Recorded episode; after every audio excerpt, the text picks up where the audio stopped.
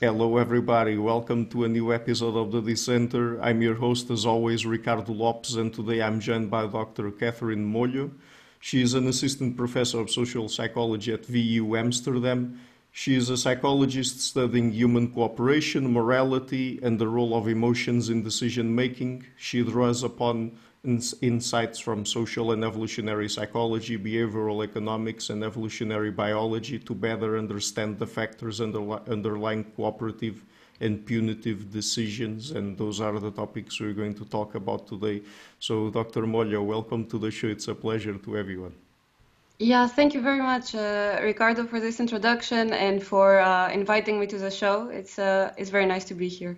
Great. Thanks. So let's start by talking about norms. So, from a sort of social psychology, I guess we could also say anthropology or anthropological perspective, what are norms? What characterizes them? I mean, if you go into a new society, if you do field work, how do you distinguish what is a norm from what is not a norm?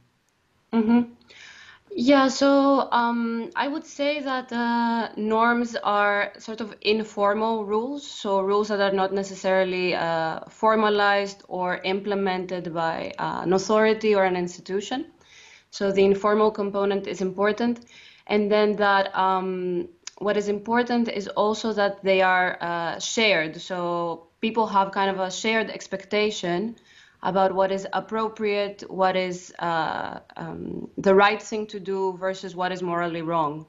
So, um, yeah, in my thinking about this, and also in the way that I have studied social norms in my research, I I draw a lot about uh, I draw a lot on uh, the work of Cristina Bicchieri, um, and this uh, this distinction between kind of empirical expectations, uh, what we think most other people uh, will do, right? Like uh, um, how do they typically behave, and also normative expectations. So what is considered really appropriate and correct, and um, yeah, as as far as normative expectations go, there is this additional uh, potential uh, for um, a behavior that goes against norms to be punished or to be sanctioned.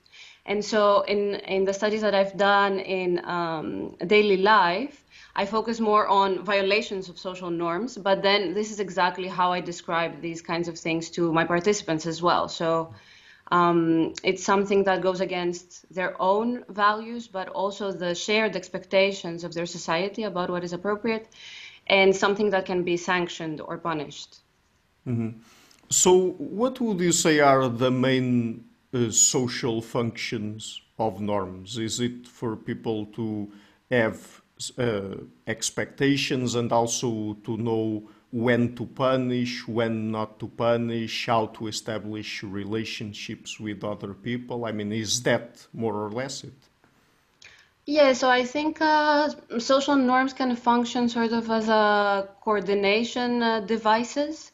So having these shared expectations allows people, in cases where, say, there are not important conflicts of interest, to just choose a similar course of action and coordinate in a, in specific way of uh, behaving. Uh, in the case where there are conflicts of interest, yeah, norms can, I think, uh, yeah, again, act as a, um, ways basically to to guide people's behavior and to promote cooperative behavior when there is conflict.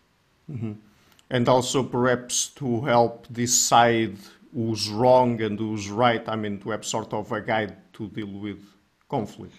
Yes, yes, exactly. So, yeah, uh, if you think about contexts like the ones I study where you have third-party observers in order and and they observe uh, some kind of uh, offense or a behavior that might consider right or wrong, norms can guide uh, judgment to some extent.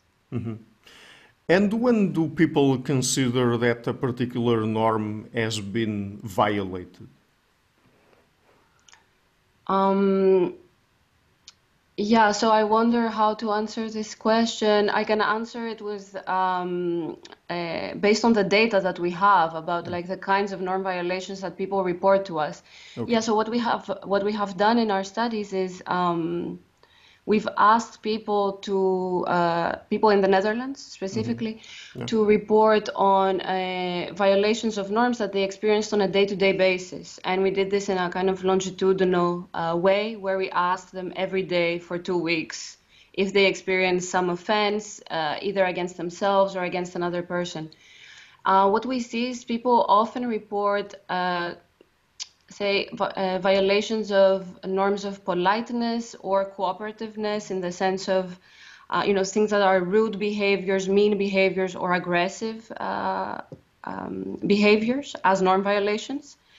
They also report um, many sexist or racist uh, incidents as norm violations that they experience and also things that are more closely, sometimes more closely related to um, the kinds of norms of cooperation that we consider uh, in experimental studies. Uh, so violations that have to do with public goods provision, like someone littering, someone not contributing to a group project, these sorts of things are also uh, present.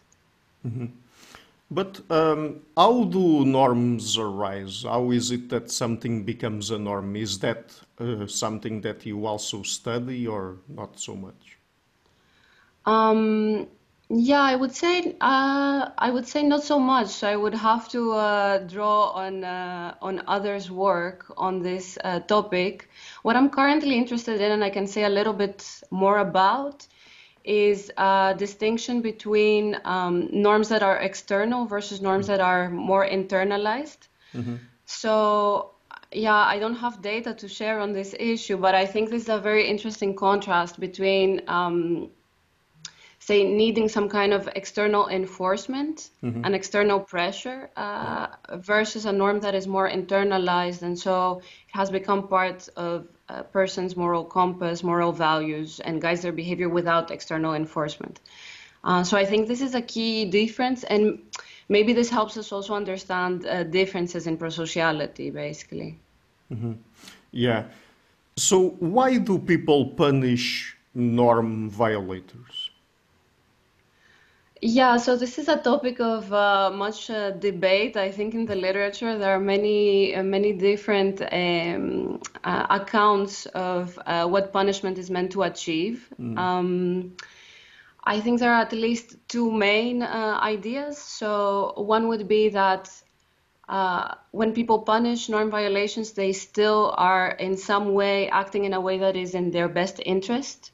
Hmm. or the best interest of their kin, uh, their allies, their friends. Um, and another another perspective is more that uh, punishment has to do with uh, promoting group cooperation, uh, the the welfare of the group, and um, uh, norms at the group level. So the the studies that I have done don't necessarily address this question directly, but I think I have some indirect evidence in support of uh, the, this first account so that people punish in a way that promotes their uh, self-interest. So, for example, I find that, and this is, I think, um, a recurrent finding in the literature, that people punish offenses against themselves mm. uh, more harshly and in more uh, confrontational, direct ways as compared to offenses targeting someone else. So we see mm-hmm. much more, eh, also in daily life context, much more second party punishment compared to third party punishment. Or um, we see, for example, that people uh, punish offenses, punish offenders that are close relationship partners, uh, people that they value yeah. uh, more and in more confrontational ways. So I take that as evidence that you know they are trying to change the behavior of people that they care about, basically um, in a way that uh, potentially fits their future interests. Mm-hmm. Do people also punish people who fail to punish the norm offenders? Um, yeah, so at least in our uh, at least in our studies, I think we don't have uh, many examples of this uh, second order punishment, so punishing mm-hmm. Uh, others who don't punish. Um, but uh, to be fair, we also didn't didn't target these kinds of uh, behavior. So we had the specific prompts that had to do more with um, responses to offenders rather than uh, punishers or non-punishers. But um, my interpretation of the literature and other studies is that it's, it's not always the case that people consider um, uh, punishers to be uh, nice individuals, especially like nice or agreeable individuals. So I'm not sure that there are there are studies, for example, by um, uh, Kimmo Eriksson, Pontus Strimling, showing that um, people perceive uh, punishers. Um, or perceive punishment as less appropriate than doing nothing, for example, under certain circumstances. So all of this to say that I don't think it's always the case that observers perceive uh, punishment as the right thing to do against mm. offenses. Uh, they might perceive it as aggressive or competitive, and they need sort of more information to be able to say if punishment is the right thing to do and if punishment is pro-socially motivated or not. Mm-hmm. And do you have any idea why, in certain cases, people think that punishment is the right thing to do, and in other cases, not so much? Yeah, so I think, uh, and in that, yeah, I'm, I guess I am quite influenced by uh, Nicola Raihani's uh, mm. work. I think that, yeah, there are certain, say, um, conditions under which, as an observer, I might infer that a punishment is pro-socially motivated. And if I make this inference, I take punishment as a sign that the person is trying to promote a cooperative norm or something like this, uh, then I will think it is the right thing to do, potentially. Uh, but if in contrast I make an inference that this is a, um, a competitively or aggressively motivated uh, behavior, a punishment, I might not like the punisher as much. So, um, yeah, just to mention this briefly, we do have some data. I do have some data that um, looks at basically what kinds of personality traits uh, correlate with punishment behavior. Um, so I look at uh, two ideas. One is that it is pro-social individuals who will uh, engage in more punishment, um, following kind of this argument that a punishment is meant to promote uh, prosociality and cooperative norms. And the other one is that aggressive traits uh, correlate more with punishment. And I find consistent evidence for the second one. So um, aggressive individuals are more motivated to punish. So there must be some additional conditions, in my opinion, some uh, some institution that makes punishment serve cooperative goals or something like this, uh, for punishment to be perceived uh, positively and as a signal of cooperativeness. Mm-hmm. When it comes to these personality traits, do they have anything to do with a particular inventory, like the Big Five or something like that? Yes, yes. So I have used in my research uh, the Hexaco personality inventory okay. because. Um, yeah, it really differentiates between these components of agreeableness, which is more about niceness and lack of uh, anger, yeah. and uh, honesty, humility. Uh, so mm-hmm. I, I look at these traits and I also look at uh, trait aggression um, with a, a, specific inventory developed to study this trait and uh, social value orientation, which is meant to capture kind of people's uh, pro-social motivations towards others. Mm-hmm. So could you tell us about direct and indirect punishment? Yes, so I've used this distinction a lot in uh, my work uh, so far, and uh, originally I I used or I read about this distinction more um, in the literature that has to do with aggression. Uh, so the distinction has to do with how basically confrontational and overt uh, versus uh, less confrontational and less costly the the tactics that we use are. Mm-hmm. And so direct punishment I consider as being uh, high cost uh, um, responses to offenses that are confrontational. So they might involve physical aggression or um, verbal confrontation that is either aggressive or it can also be more constructive, but basically puts the, the person who intervenes um, in a position that they are face to face with the offender. And uh, then there is a risk that they might receive counter punishment or retaliation. Whereas um, indirect punishment, um, I consider as uh, tactics that are uh, more low cost and uh, covert, so indirect. Uh, so, for example, things like gossiping or um, um engaging in social exclusion.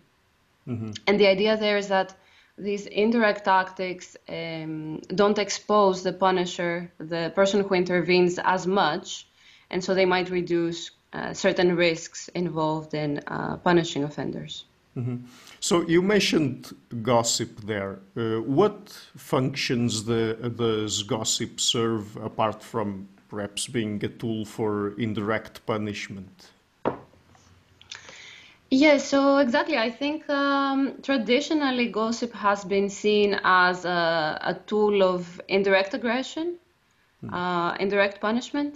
Mm-hmm. I think um, more recently, in the last decades, it has been proposed that gossip has kind of a key, one of the, its key functions is to um, support um, indirect reciprocity systems or partner choice, and in that way support cooperation. So then uh, the idea is that uh, gossip is a key way to exchange uh, reputational information about others in your social network or in your group. And this reputational information is um, key to figure out who you should cooperate with and who you should choose as a partner or avoid as a partner. Mm-hmm. Right. So uh, I think that tied to all of these, we have the moral emotions, and there's a debate. I mean, among people who study these kinds of emotions, uh, the debate is basically about if it's possible really to distinguish between uh, different pairs of emotions, I guess, and if they are really distinct or not. So, mm-hmm. for example, in your work, I read about disgust and anger. Is it possible yes. to really distinguish between these two?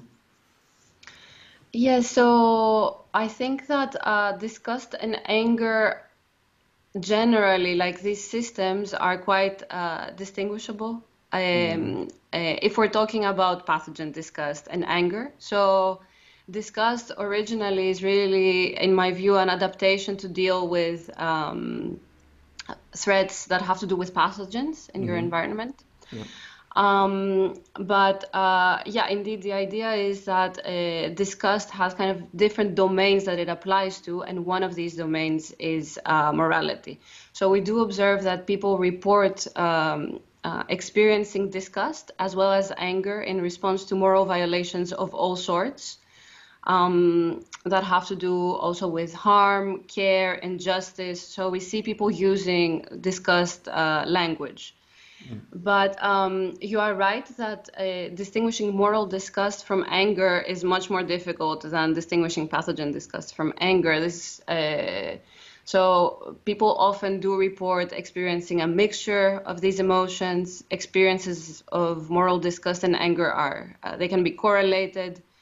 Um, so it is it is definitely more tricky to uh, distinguish them, especially I think at the physiological level. Um, in the work that we have done, we really look at a distinction in terms of their consequences. So, how moral disgust and how anger relate with different um, behavioral tendencies. And there we found across many, many studies, um, also replicated by other labs, that indeed we can, uh, we see unique associations between anger, disgust, and different behaviors. So we see um, uh, that anger is specifically associated with kind of direct confrontational responses. Yeah. And uh, disgust is associated more with these more indirect responses like gossip and uh, ostracism. Mm-hmm. So, in this case, when it comes to disgust, particularly, you distinguish between uh, pathogen disgust sexual disgust and moral disgust. I, I'm asking you about that because there are people that think that there's not really a third category of moral mm-hmm. disgust, right? Yeah, yeah. I mean, I do. So, yeah, this is uh, this model that you're referring to is uh, work also by Josh Tybur on mm-hmm. this distinction between three domains. Yeah. Yes, so I, I do follow that uh, kind of framework in my work. And also, I do observe, like in the data, that uh, people consistently report experiencing disgust in response to moral offenses that have no pathogen content and no kind of sexual content. So they do report uh, disgust in response to moral violations uh, specifically.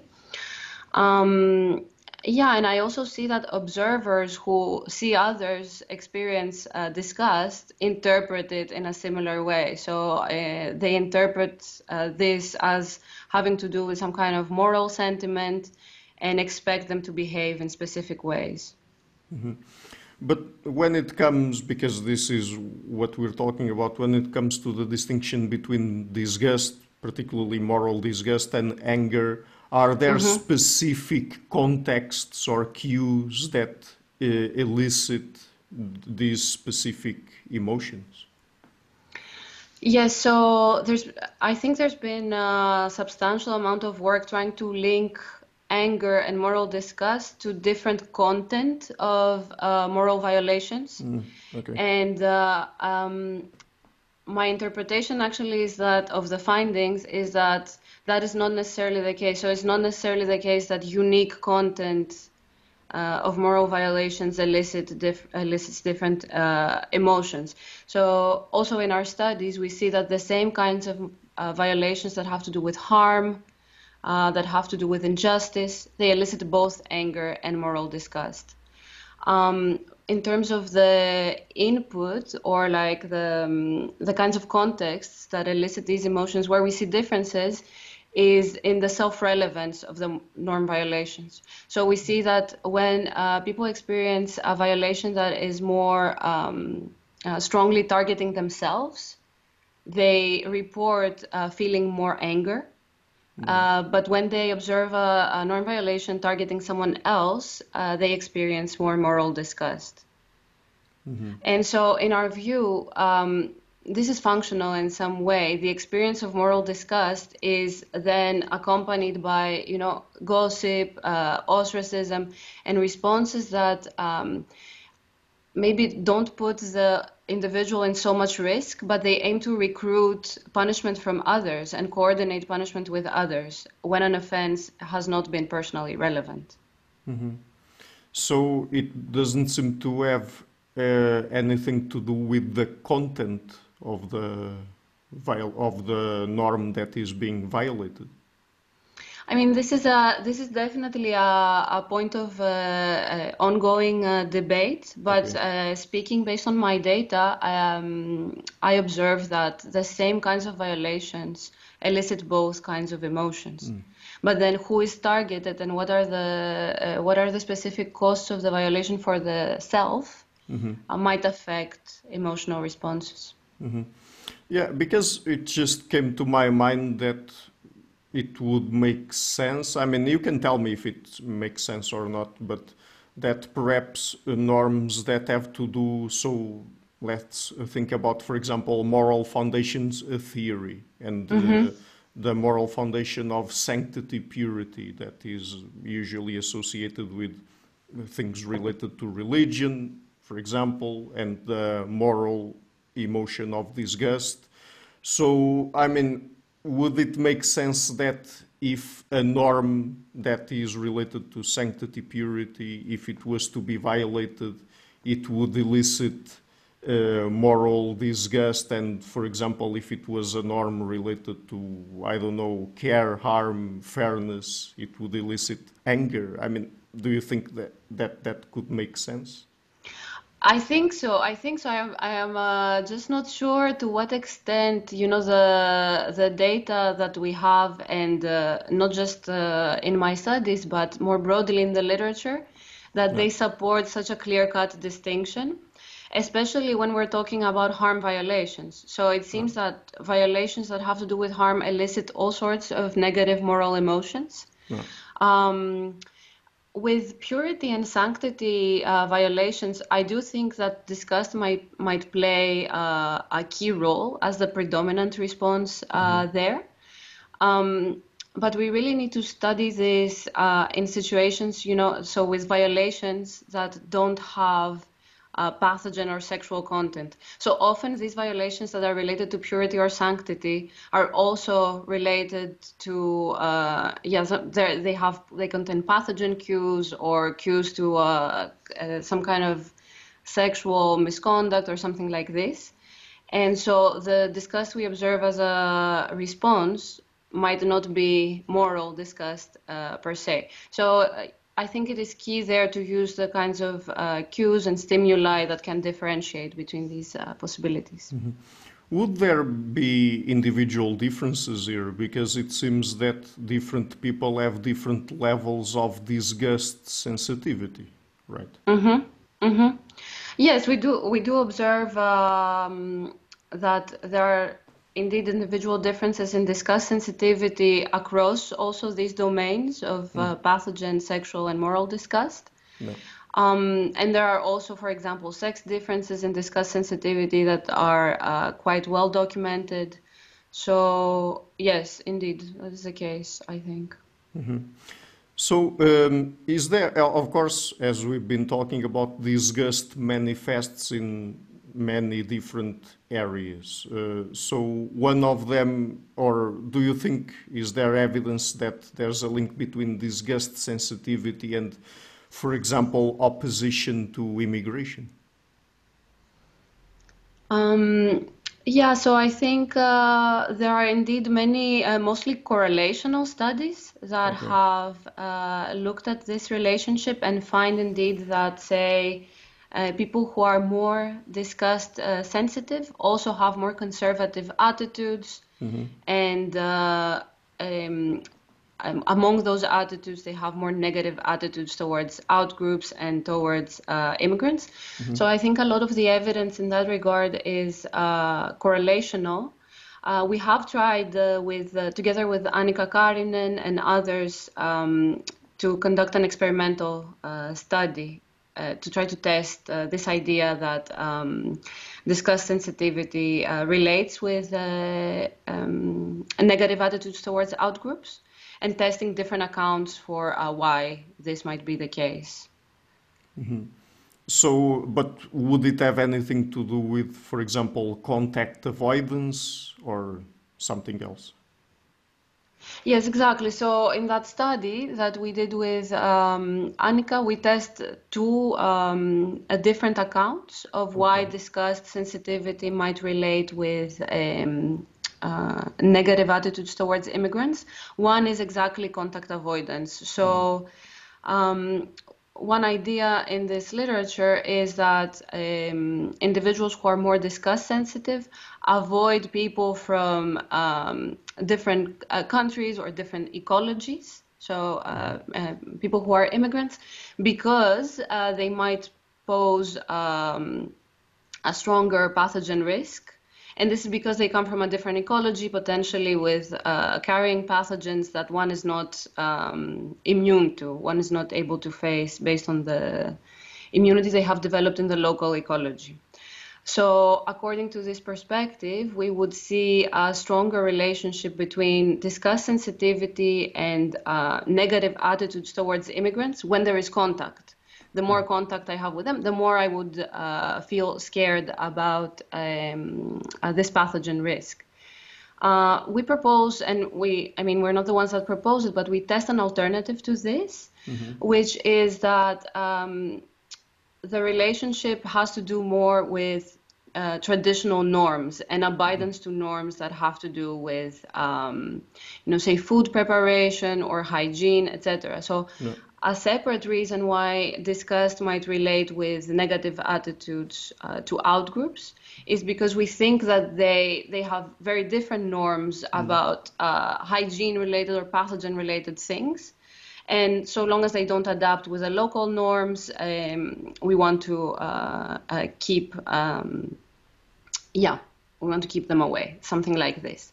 So we test these alternative uh, accounts in an experiment um, and uh, basically, we manipulate the extent that people can expect to have contact with a, an immigrant in a mm-hmm. hypothetical scenario, and also the extent to which this person assimilates to norms or not. Yeah. And we find we find basically support for the traditional uh, norms uh, idea. So we see that um, disgust sensitivity uh, is associated with um, more negative attitudes uh, towards immigrants who don't assimilate to local norms when they don't assimilate to local norms. When they do assimilate, this relationship is uh, much, much uh, weaker. Mm-hmm. We don't see that contact matters as much. Mm-hmm. do you know if parasite stress theory would also apply here? Yes, so parasite stress theory, um, I guess, would suggest that, yes, I am not sure about the predictions it would make uh, for this particular uh, context. Um, I need to think about this. I suppose it would suggest that, at least at a first level, the higher the the um, uh, parasite uh, stress, the higher the pathogen prevalence Mm-hmm. Uh, the more uh, disgust sensitivity and the, uh, potentially the stricter the norms that mm-hmm. have to do with uh, dealing with pathogens. Yeah. Um, so yeah, I, I, guess it would predict that a more uh, pathogen stress would be associated with more um, uh, traditionalism and more conservative attitudes um, yeah, in that sense, there is a study uh, conducted by, um, I don't know if you are aware of this, by Josh Tybur and colleagues across different uh, countries, where they look exactly at the relationship between uh, parasite stress and disgust sensitivity and different kinds of uh, facets of conservatism. Mm-hmm. Um, and they find that uh, parasite stress and disgust sensitivity is specifically associated with traditionalism. So, yeah this tendency to abide to uh, norms that have to do with uh, pathogen avoidance, uh, but also other traditional norms. And it has less to do with, um, it is less associated with social dominance orientation. So, really, this kind of um, competitive, conservative attitudes that consider certain groups to be more dominant over others. Mm-hmm. Yeah, I asked you about that because it could be another ecological factor in this case influencing people's disgust sensitivity that then would have implications in terms of their um, views toward norms, uh, norm violation, political uh, orientation, etc. So, I mean, basically, in this case, pathogen load. So. Yeah, so I, I do see how uh, pathogen uh, prevalence will influence disgust sensitivity and the strictness of local norms when mm-hmm. it comes to um, yeah pathogen related uh, behaviors. But mm-hmm. I think that so long as one would perceive that um, immigrants or uh, yeah incoming populations adapt to these strict local norms, uh, we shouldn't observe uh, or we should see a dampening of these negative attitudes. Mm-hmm. At least okay. this is what our findings suggest. Okay. So, changing topics now, when there's hierarchy and power asymmetries in human societies, how is cooperation achieved and maintained? Yeah, so um, this is also a, a, it's a tricky question. I think there have been different uh, propositions in the literature about this. So I come more from a social psychology background, as you mentioned at the beginning, and there uh, there has been a lot of work really looking at the um, say corruptive effects of power. Mm-hmm. So giving people uh, more power in a situation and creating uh, hierarchical uh, differences makes those in power less cooperative, more selfish, etc. So, according to this kind of uh, view, um, introducing power differences might have uh, negative effects for uh, cooperation. Um, but at the same time, there are alternative propositions suggesting that hierarchies and hierarchical institutions help us uh, coordinate. Mm-hmm um, and in that way, I mean, facilitate kind of uh, achieving common goals in a society. Um, in my own research, what I've tried to do is to uh, really look at how this could potentially happen. And to study this, I've looked at how um, people with different kinds of power positions, how they use, again, different tactics of uh, punishment in order to promote cooperation. Um, the idea there being that um, when you are in a high power position, you might um, uh, feel entitled, but also feel like uh, it is possible for you to engage in direct uh, types of punishment, costly types of punishment, without expecting much retaliation because of your position and because of the uh, power you have.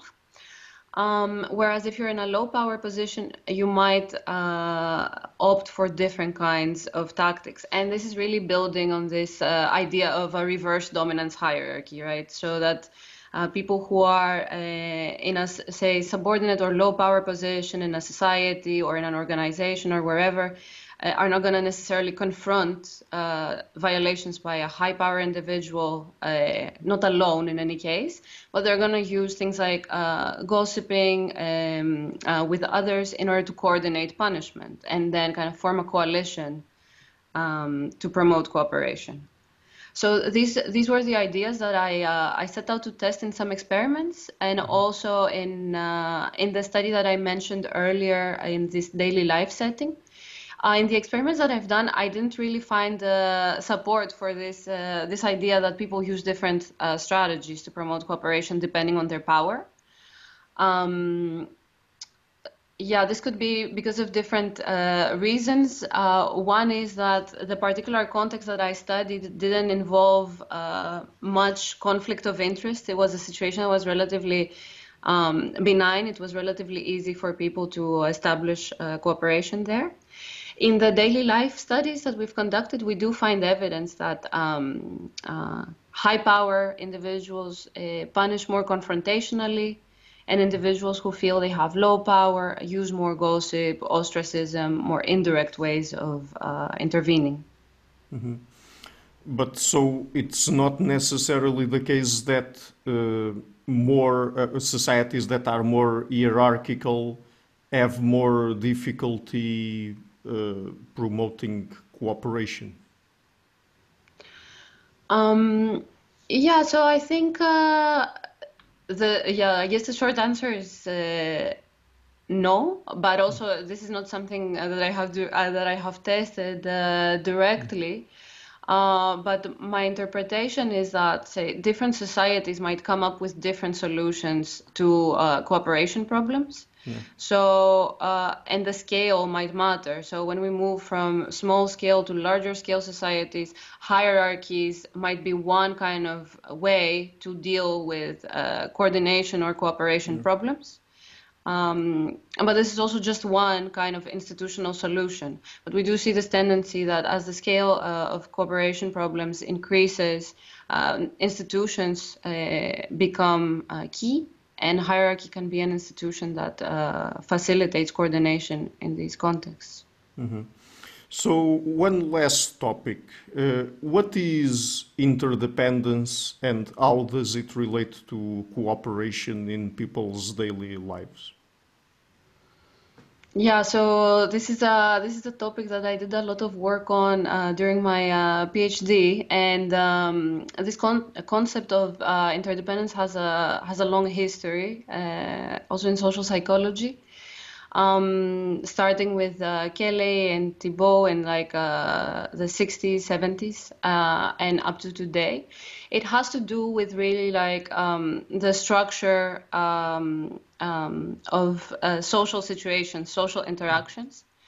Uh, so really how the, the choices that uh, people have in a social interaction, how they affect their own and others' outcomes. It's really just, I think, a way to um, understand um, the games that people are playing with others uh, in uh, their day-to-day lives. And this is also how we approach this in, the, in our uh, studies. Um, so we we look at um, when thinking about interdependence, uh, two things like the objective interdependence, the situation. Uh, so really, how what is the structure? How do people's choices affect outcomes? But we also look at the subjective interdependence. So as an interactant with you, say in this interview, how do I perceive that my choices affect uh, our outcomes? Um, and this could be different from the objective uh, reality. Uh, so what we what we did in the the work that you mentioned is we again used a methodology where we asked people about the social situations they experience on a day-to-day basis.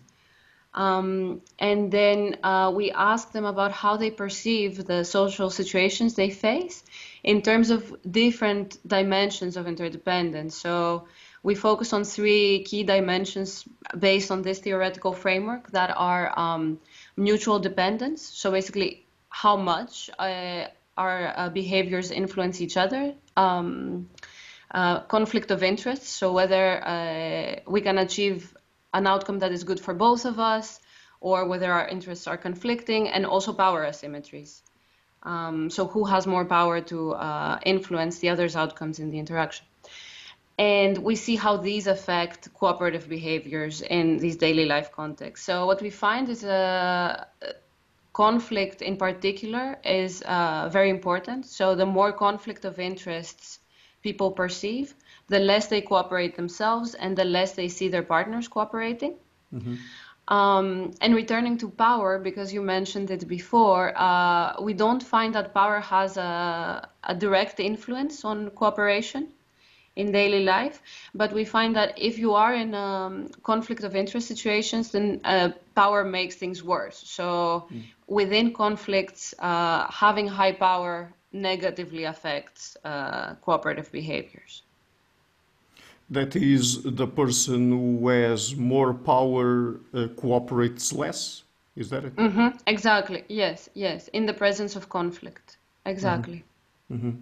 So, uh, and uh, I mean, of course, this is still, you're still studying this, but uh, how does it uh, compare to other approaches to cooperation, particularly in social psychology? Do you think that interdependence is a better framework to understanding human cooperation than, than other frameworks out there? Um, well, yeah, I wouldn't say it is better. I would say definitely that it is uh, complementary to many mm. other frameworks. What I think is nice with uh, interdependence theory is that it's, at least in my mind and based on the research that I have done, it really uh, allows for links across different disciplines. Mm-hmm. Um, and it allows uh, hopefully to you know reach a common language when social psychologists are discussing with economists or with evolutionary biologists. I say this because interdependence uh, theory to a large extent was based on game theory. Mm. And it has an emphasis on the objective situation, and so in a sense, like the games that people play, and so it can create a link between the ways social psychologists view uh, cooperation problems with the ways, um, say, behavioral economists view cooperation problems or evolutionary biologists view cooperation problems. And also, there's been some work trying uh, really to study uh, more fitness interdependence. Um, so, linking uh, this concept of interdependence with other concepts from evolutionary biology. So I think it is a theory that, uh, yeah, allows for these links, hopefully. Mm-hmm. Okay, so uh, just before we go, where can people find you and your work on the internet?